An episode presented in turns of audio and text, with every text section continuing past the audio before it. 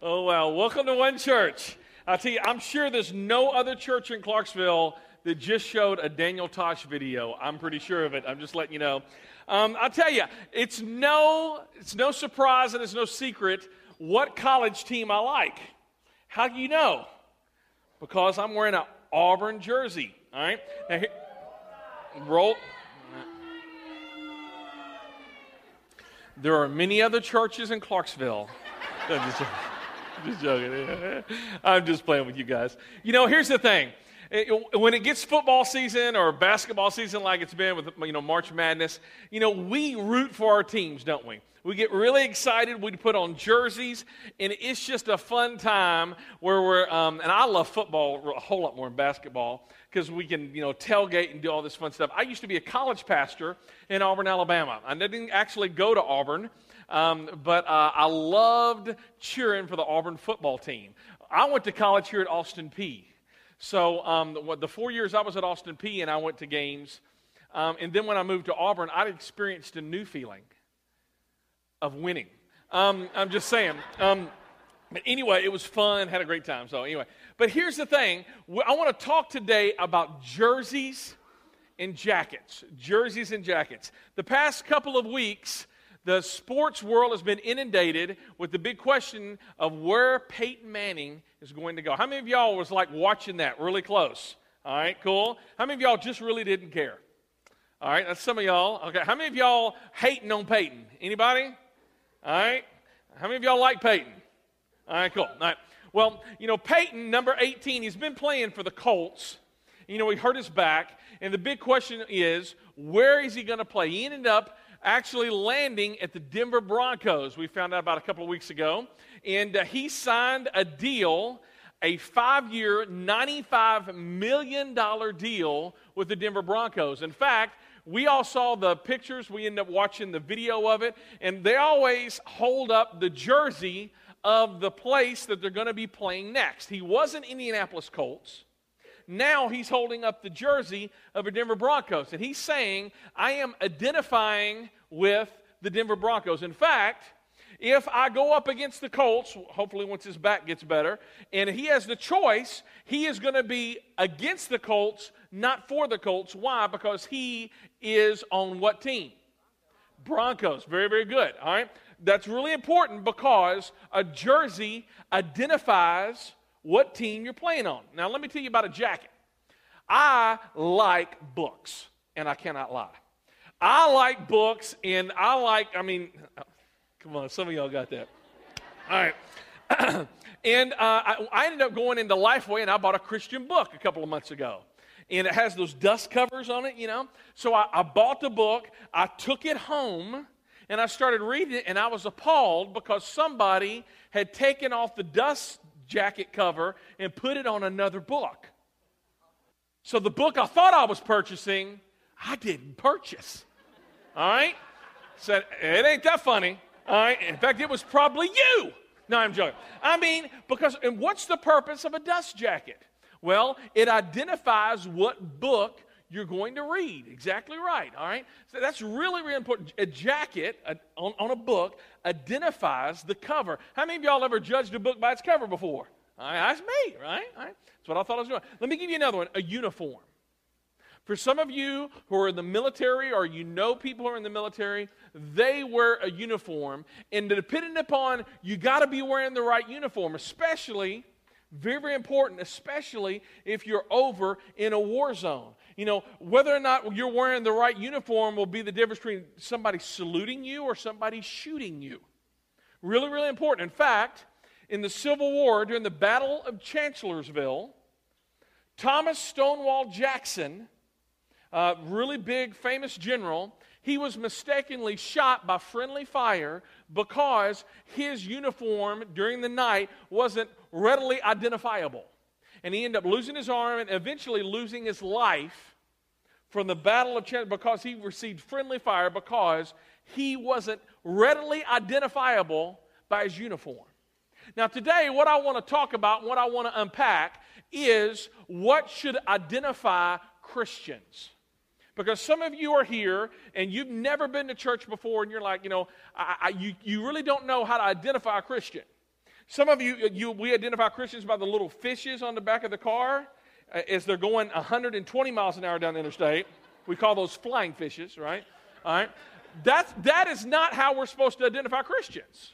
All right? So, how are we are supposed to identify Christians? Is it a jersey? Is it a jacket? Is it a uniform? And it's none of those. It is something called baptism. Now, before I know some of you, you're like, man, Chris, daggum, I invited somebody and they're, they're here for the very first time, and you're going to talk about something that really doesn't mean that much baptism? Whoa, whoa, whoa, stop. Because some of you got your arms folded, and I'm, I'm just asking you, give me five minutes. Unfold your arms and just hear me out. Because this is a really, really important step in everybody's life. And whether or not you've been baptized or you haven't been baptized or you don't even like Jesus at this point, I promise you there's something today in everybody's message to be offensive to everyone because everybody's got an opinion on baptism, right? In fact, if you grew up Methodist, Presbyterian, Baptist, Catholic, Episcopalian, Lutheran, I've got enough in this message to tick everybody off. And the reason why is because a lot of us, we have this idea, we have a tendency to drift towards, very, very important, drift towards traditions that have nothing to do with the Bible. In fact, I grew up Baptist. And I thought, you know, Baptist, we must baptize right because that we're Baptist, right? But it has nothing to do about baptizing right or wrong or indifferent anything like that. It's not about a denomination, it's about the Bible. So today, I'm asking you to put all of your traditions and conceptions about baptism away for a little bit and let's look at what the Bible has to say about this very important subject of identifying yourself with Jesus. In fact, this is so important. Today, some of you, you've gotten baptized, some of you, you haven't yet. Let me tell you, in, in a Muslim country, when a family, when, a, when an individual and a part of a family, when they give their life to Jesus, they're okay. But once they choose to get baptized, many Muslim families choose to kill that person because they're going against Allah. I mean, this is a really important decision, especially if you're living in a, a Muslim country. So, but, you know, we kind of, kind of, you know, we just, it's not that big of a deal for us. Right? So I want to talk about the big deal it is. All right. Now let me give you the context. First, we're going to be in Acts chapter eight. So if you kind of got a Bible and you knew, you may want to go and start looking. We're going to eventually end up there. I want to give you the context of what Jesus has to say about baptism because you don't want my opinion and you don't want a denomination opinion. We want to know what the Bible and what Jesus has to say about this. So let me, let's look at it. At the end of Jesus' life, Jesus is already born. Uh, at 30 years old, he started his ministry. He, choose, he chose 12 guys to do all of this stuff and do these miracles and teachings. The religious people didn't like him that much, so they killed him. And they thought, case closed, the movement is done, we've killed the leader. And three days later, what happened? He came back, right? That's what we're celebrating next week. Easter. So excited about that, all right? Now, here's the thing He comes back alive. And he talks with all these people for the next 40 days. He's chatting with people. He meets with over 500 people at one time. We read in the book of 1 Corinthians, chapter 15. And, and it, as Paul's writing, he says, Some of these people you can still talk to. So it was verifiable. So he's there, and the last words Jesus said. I mean, the last words anybody says is so important. The last words Jesus says before he ascends up to heaven. This is his last words. Matthew chapter 28, verse 19. Look at this. Therefore, go and make disciples of all the nations. We're going to stop right there. He says, Here's your job. The job of the church isn't just to build buildings and say, You come to us. The job is for the church to be in the world, to go and to be the light of the world, the light of the world. Go and make disciples. And look at this of just the people who are just like you. Is that what it says?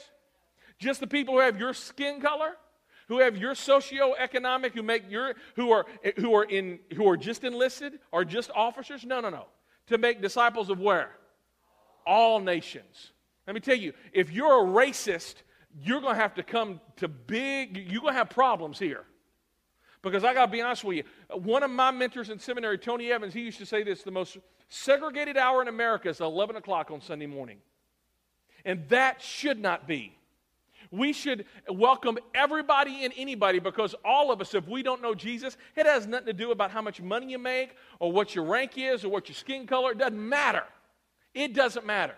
If you don't have a relationship with Christ, you have no hope.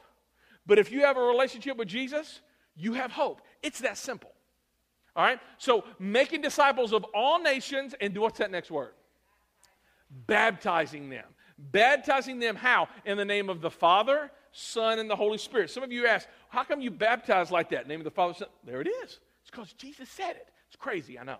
All right? Now, so baptizing. So, what is baptism? Well, first, I want to talk about what it's not, and then we're going to talk about what it is. The first thing baptism doesn't make you a Christian. It doesn't make you a Christian. In fact, the only way you become a Christian, that is, you have a relationship with God, is becoming to grips that you are a sinner, and the only way you can receive forgiveness is through trusting Jesus to be your forgiver. That is the only way. Now, there's some denominations that believe that unless you get baptized, you're not going to heaven. All right? Let me tell you, those denominations, not to be a hater, but remember, this, let's talk about what Bible says. That's wrong. That's wrong. And let me show you a great verse. Ephesians chapter 2, verses 8 and 9 says this God saved you by his grace. By the way, when did he save you? When you believe. By his grace, when you believe. Now, we're going to unpack that in just a minute. That's really important. He saved us when we believe by his grace. And you can't take any credit for this, it's a gift of God. Salvation is not a reward for the good things that you have done, so that none of us can boast about it. Just leave that verse up there for a while. That's a great verse. Let me tell you, I had somebody in my office this past week, and I asked them, you know what? If you were, whatever, so whatever circumstances, you met Jesus tonight, you were up in heaven, and he asked you, why should I let you in? What would you say? And this individual said, well, I've lived a good life. Is that enough?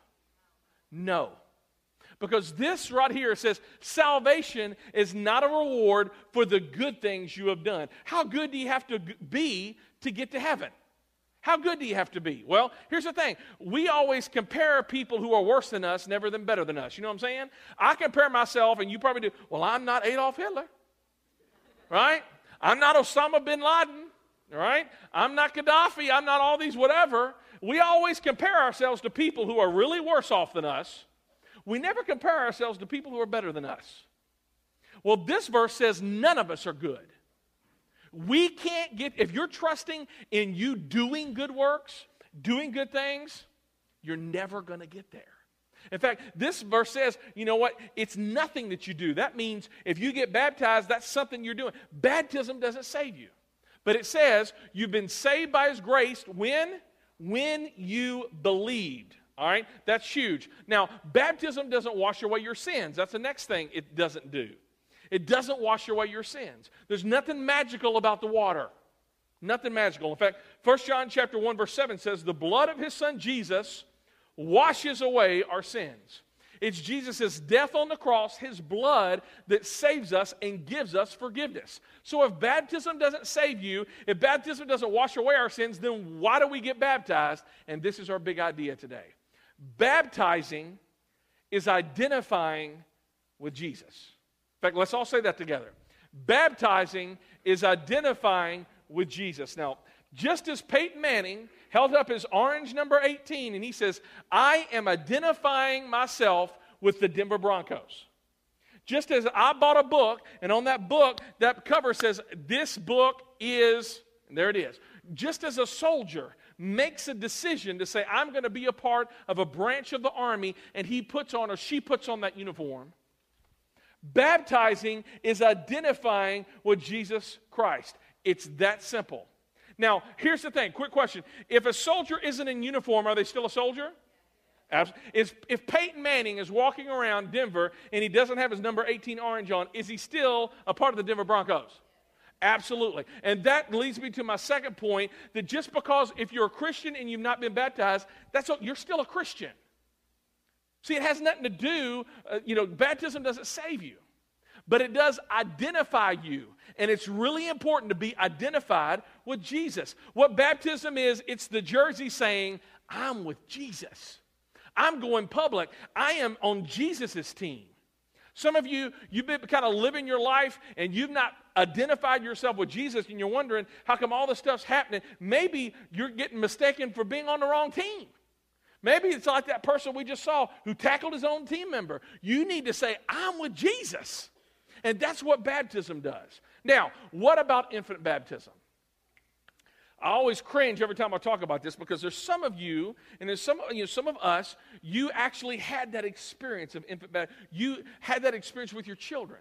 And I don't want to cheapen that experience with you, but you do need to hear what the Bible has to say about infant baptism. That there's not one example, not one, in the Bible of an infant being baptized. Not one. In fact, if you would put up that Ephesians 2 8 9 passage, it says this God saved you by his grace. What? You see, as an infant, do you have a chance to believe yet? No, you don't have any choice in the matter. You kicking and screaming, right? And, uh, and, and, you know, everybody's pouring water on you. So this happens when you believe. Now, quick question. Why, why then do Catholics and maybe Lutherans, Episcopalians, why do they choose to baptize their babies? Well, they had this mindset back in the 1011, 1200 AD that they equated baptism with salvation, which the Bible never equates. But they thought you know, with the infant mortality rate really high, I mean, you know, a lot of times babies were stillborn, or babies would uh, be born and soon they would pass away because of diseases. They would immediately baptize that infant because they were like, okay, we're getting this child in under the wire. But the Bible doesn't say that. The Bible says that we Put that Ephesians 2 8 9 back up there. That's a, we may just leave it up to the entire. I don't know. God saved you by his grace when you believed. That's really important, guys, ladies. So um, I, am not trying to cheapen your experience, but there's, you see, and, and this goes, um, some people believe that the church has the authority. And I believe that the Bible has the authority. You see, and this is huge here, guys. You see, I believe that here at One Church, we take our authority from the scriptures, from the Bible. If Jesus said it, then we do it.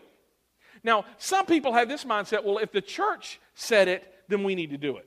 And I'm like, uh uh-uh. uh Because, see, there's sometimes that the church wants to add the scripture or take away the scripture, and we can't do that.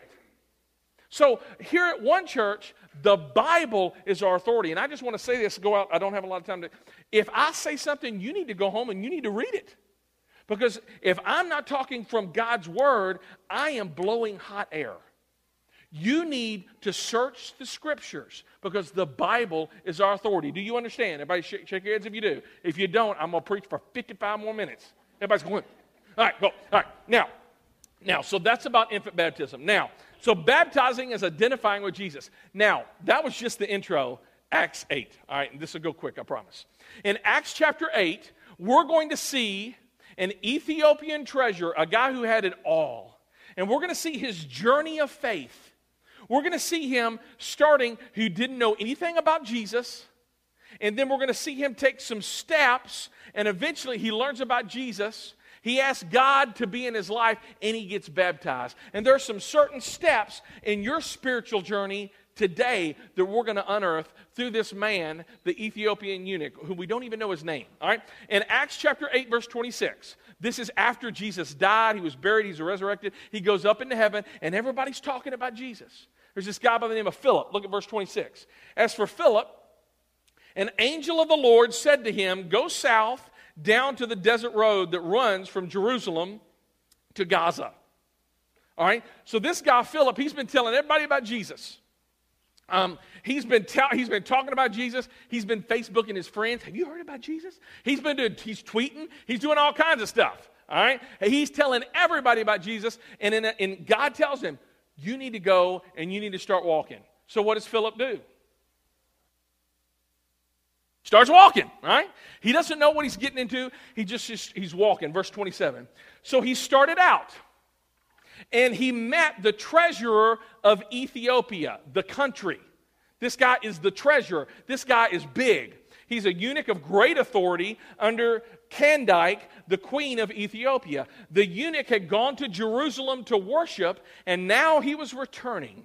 Seated in his carriage, he was reading aloud from the book of the prophet Isaiah. So, where was this influential, rich treasurer from Ethiopia at in his spiritual journey? Point one, if you take notes, here's the first point. He was at the first point that many of you are here today, and at this point, I'm interested. I'm interested. This guy was seeking. He was seeking after God. He was seeking after truth. He wasn't Jewish, but he had traveled thousands of miles, which took a long time in those days. They didn't have a Greyhound bus, they didn't have a plane. He, he traveled thousands of miles from Ethiopia to Jerusalem to learn more about the God of the Jews. So intense was his quest for spiritual knowledge that he traveled there all the way from his home to learn more about God. He was a seeker. And some of you, you're exactly where this guy was uh, thousands of years ago. You're just seeking. Some of you, you showed up at church for the very first time and you're like, I don't even know why I'm here. Why am I here? And the question is, why did this guy, why was he seeking spiritually? And the answer is, I don't know. Probably the same reason that you are here this morning. Because you haven't darkened the doors of a church in a long time. But this guy, he, he, he, he's made it. He is the treasurer of Ethiopia. That's big time. But maybe like you, he realized, you know what? He got to the top of success ladder and it wasn't all he thought it was. And he still had this God shaped void, this hole in his life, that he just had no purpose and no hope and no meaning in his life. So he just kind of wandered to Jerusalem, just like you kind of wandered to one church this morning. So uh, it, it may, he, may, he may had a tragedy happen in his life. And he said, you know what, I just, I got to find God. He may, God forbid, he may have lost a child. And he decided, or maybe he lost, you know, something huge in his life. And he just started, I, I, gotta, I gotta find, I gotta find these answers to my questions. All right? Maybe that's how you are at here today. Let me tell you, did you know that every day, one third of the people in the Clarksville area are open to spiritual matters? Did you know that?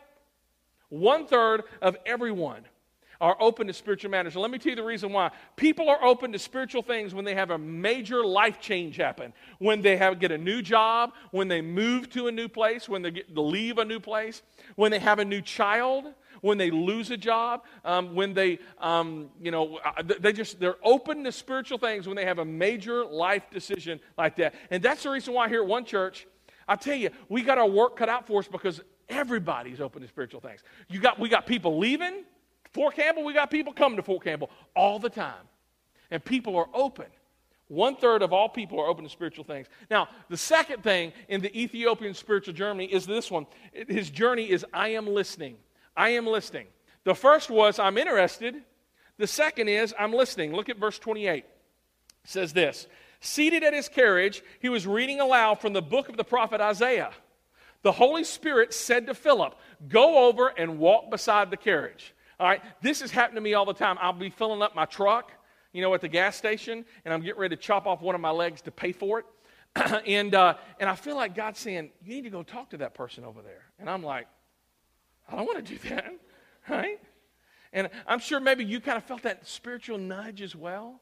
Philip got that spiritual nudge where God was like, You need to go. You need to say something. You need to invite that person. You need to talk to that person. All right, very, very important. So that's exactly what he does. He goes over and he walks beside the carriage. So Philip ran over and heard the man reading from the prophet Isaiah.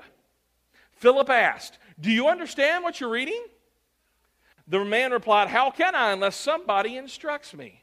And he urged Philip to come on up in the carriage and to sit with him. So, what was this person reading? He was reading from Isaiah chapter 53. And Isaiah chapter 53, this chapter is talking about Jesus, but he doesn't know. He's never heard of Jesus. Look at this, verse 32. So the passage of scripture he had been reading was this He was led like a sheep to the slaughter. And as a lamb is silent before its shearers, he did not open his mouth. He was humiliated and received no justice. Talking about Jesus, but he's never heard of Jesus before. Who can speak of his descendants? For his life was taken from the earth. And then the eunuch asked Philip, What did the, what did the, what did the eunuch do? He asked, that's important. I'm going to talk about that. He asked Philip, Tell me, Was the prophet talking about himself or was he talking about someone else? Now, here's this is so important because this man, this Ethiopian treasurer, he was reading religious facts, but he didn't understand it. He didn't comprehend it. He knew that he was reading from the scroll of Isaiah. He knew that. Spiritual fact one. He knew that something spiritually significant was taking place, but he didn't know who or what. Spiritual fact two.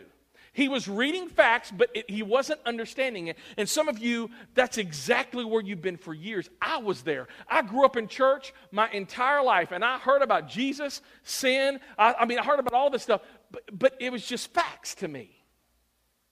I didn't really understand it until God just like started speaking to me and opened up, and I was like, oh, I got to do something.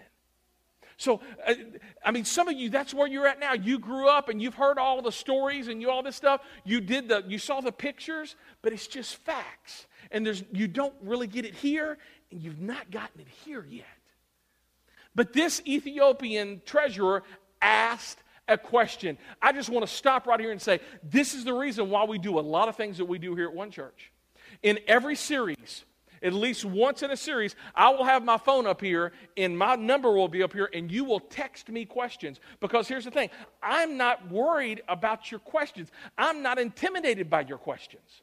I want to create a place where you can ask questions. Let me tell you, we've created an environment called Starting Point where you can ask any question you want to. All right? I mean, I, I, hear me. I don't think God is up in heaven biting his fingernails going, I hope they don't ask that question. Oh my gosh, what if they think of that? God's got this taken care of. I believe if you're here and you're asking questions, this is a safe place to ask them. It's okay. We all have questions. We want to create an environment where you can engage with God and the Bible and ask your questions because I believe that if you are seeking truth and you ask questions, you will find Jesus. It's that simple. That simple. So the eunuch asked Philip, Tell me, what was the prophet talking about himself or someone else? So, verse 35 so beginning with the same scripture, Philip told him the good news about who? Jesus. Everything comes back to who? It's all about it's not about denominations, it's not about labels or brands, it's about who? Jesus. That's exactly right. And that's where we point people towards. Let's create environments where people can ask questions and we tell them about. All right, that, that's the right answer. All right, all right, cool. Now, the third point, that gets us to the next point because finally this guy gets it. Something clicks. Something that Philip said resonates with this Ethiopian treasure, and it finally clicks, and the Ethiopian treasure finally gets it. This is a light bulb moment for him. This is an aha moment. And some of you, you're having that right now. And it's not because of me or this or anything. It's because the Holy Spirit, God is working in your life. And it's, it's finally sinking in. I think I understand this. It's just been facts. But now it's more than facts. This guy understood the significance of Jesus. And I think Philip is spending time and he's sharing this good news that you are a sinner that this Ethiopian treasure was a sinner. He was apart from God, and Jesus Christ came so that him, the, the Ethiopian, and God could be together. And Jesus bridged that gap on the cross. That's so very important. All right? And this guy, the light bulb goes off. And finally, he not only gets it, but the next one, this is the last one, he owns it. He owns it. He says, I've got to do something. This stage goes way beyond information and comprehension. This is where we own spiritual truth, where it affects the way we live. Let me tell you here if you think that you became a Christian and it hasn't changed the way you live, then you are not a Christ follower. It's that simple. In fact, Jesus says, You will know a tree by its fruit. Quick question How do you know that you have an apple, free, apple tree in front of you? Same with oranges. How do we know that we have a Christian in front of us? Because they are looking more like Jesus each and every day. And if that's not you, if something hasn't changed in your life, you've just went through the motions. You've got spiritual facts, but it's not changed the way you live. Look at this, verse 36. As they rode along, they came to some water. And the Ethiopian eunuch said, Look, there's some water. Why can't I be baptized.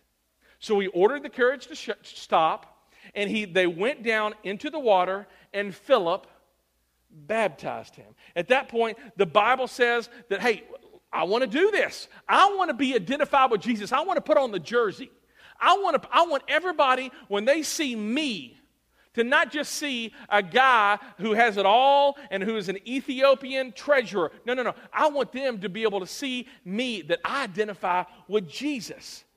He was baptized because he had completed, in some sense, a spiritual journey that went from seeking, okay, I'm seeking, I'm interested, to listening, okay, I'm hearing what you have to say, to, you know what, I get it, to last, I own this. And some of you are here this morning, and that's where you're at right now. Okay, I finally get it. What do I have to do? What do I have to do?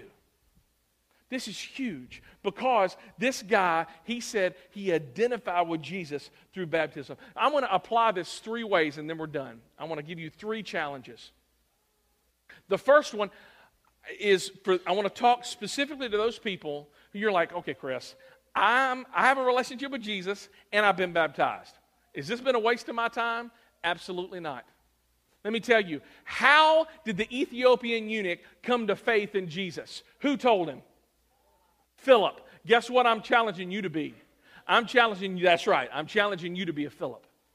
Let me tell you, how I became a Christian is because somebody opened up their mouth and told me the good news of Jesus. Now, I am challenging you. Did you know, and I got this statistic from Perry Noble, a pastor in, South, in, in Anderson, South Carolina. He says this 95% of people are willing to go to church every Sunday, but the only thing they need is somebody to invite them. So I'm going to make this easier on you guys. We have got thousands of these little one church invite cards. As you go out the door, you're going to see them on a, on, a, on a table with a black tablecloth. You can just pick up a stack of these. And when you go out, when you go out to eat, hey, let me tell you about our church. When you're hanging out with some friends on Friday nights, all right, hey, let me tell you about our church. When you're going out to eat and, you, and make sure to tip the waiter or the waitress good, don't give them one penny and tell them about Jesus. if you do that, tell them you're from another church. Don't telling you from one church, all right? I'm just saying, all right? But as you tip good, you talk about Jesus, right? You earn the right to be heard. You tell this to your friend. Let me tell you, 95% of people will go if you just invite them. I see on these, on these invite card, the guest services card we ask everybody to fill out, one of the things, how did you hear about one church? A lot of them, most of them are this. I came because somebody told me. Came because somebody invited me. So I'm inviting you, be a Philip. Open up your mouth this week. What is next Sunday? Everybody goes to church on what? Easter. Easter and Christmas, right? So it's time, my friends. It's time. You won't be strange if you invite them next Sunday. Now, the Sunday after that, you may be a little weird. All right, all right. So, all right. Now, the, the second challenge is this: if you're a Christ follower, if you have a relationship with Jesus and you haven't been baptized, what are you waiting on? What are you waiting on? You know, for some of you, you're thinking, well, you know, I, am an adult.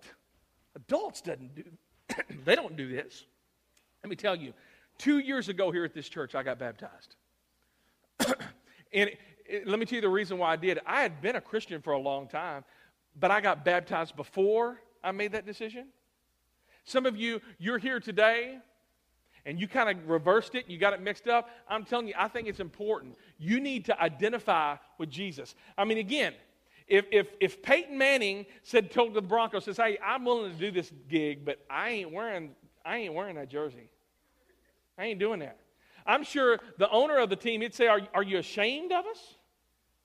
I mean, imagine if you're a, a soldier and you says, You know what, I'm here, but green's just not my color. I ain't wearing the uniform. Would you be in the army in, too much longer? No. so my question is, why, how come you're not willing to be identified with Jesus? So my challenge to you, when we leave this place, go to the iPad kiosk you can click on next steps and sign up to be baptized. and I or one of our pastors will contact you. Now, the third challenge is this there are some of you here this morning who do not have a relationship with Jesus. In fact, if you put up that Ephesians 2 8 and 9, if you would. I kind of wrecked your world when I read this because your strategy of getting to heaven was I'm good. I'm not too bad. Yeah, I'm good to go. But God doesn't save us when, we're, when we do good things.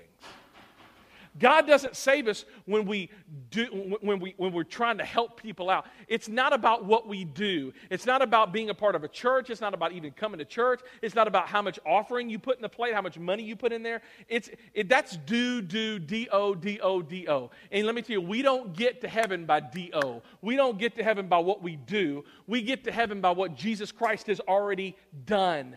D O N E.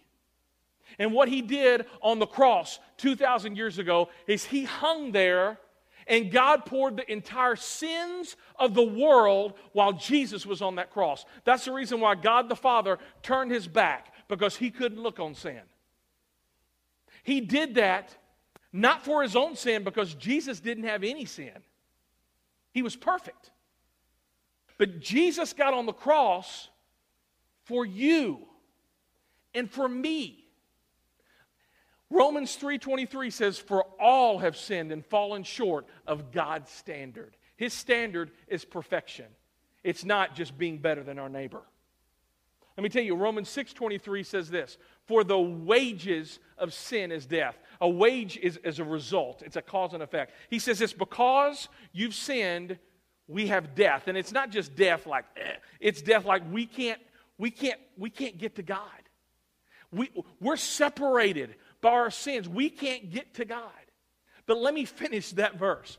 For the wages of sin is death, but the free gift, what do you have to do? It's free. The free gift of God is eternal life through Jesus Christ. Period. Some of you are here today. I'm going to give you an opportunity right where you're sitting I'm not going to ask you to come forward, nothing like that. But right where you're sitting, for you to begin a relationship with Jesus Christ right now. And if you've got doubts, it's time to eliminate those doubts once and for all right now. So I'm going to ask the lights to go down. I'm going to ask you all to close your eyes, bow your heads, and we're going to talk to Jesus. And for some of you, you just need to get right with Him right now. We're going to talk, and you're going to ask Jesus to be your Savior. Before I lead you in prayer, I just want you to just listen. In order for you to become a Christian, what has to happen? You have to realize that you can't do it. You have to realize that your sin has broken your relationship with God irrevocably. You can't fix it. You can't control it. You can't fix it. It's just busted. Then you have to realize that Jesus Christ came into this world and he's the only one who can fix this relationship. It's through Jesus that we have forgiveness of our sins. So, right now, I'm going to lead you in a prayer, and you can pray this silently, but you just get right with Jesus right now. You can pray after me Dear Jesus, Lord, I get it. I've heard the facts. I've spent some time, I've, I've listened to this stuff for a while, but I finally get it. Lord, that I can't do this on my own. I need you. So, God, I believe in you. I put my faith in you, Jesus. Lord, I ask you to forgive me of all of my sins for your blood washes away my sins. I ask you to come into my heart. Listen, please listen to this prayer and thank you for listening to this prayer. I pray that you would make me new. And Lord, that this would be the first step of a wonderful life that you want me to have, a full, abundant life in you, Jesus. For it's in your name that we pray. Amen.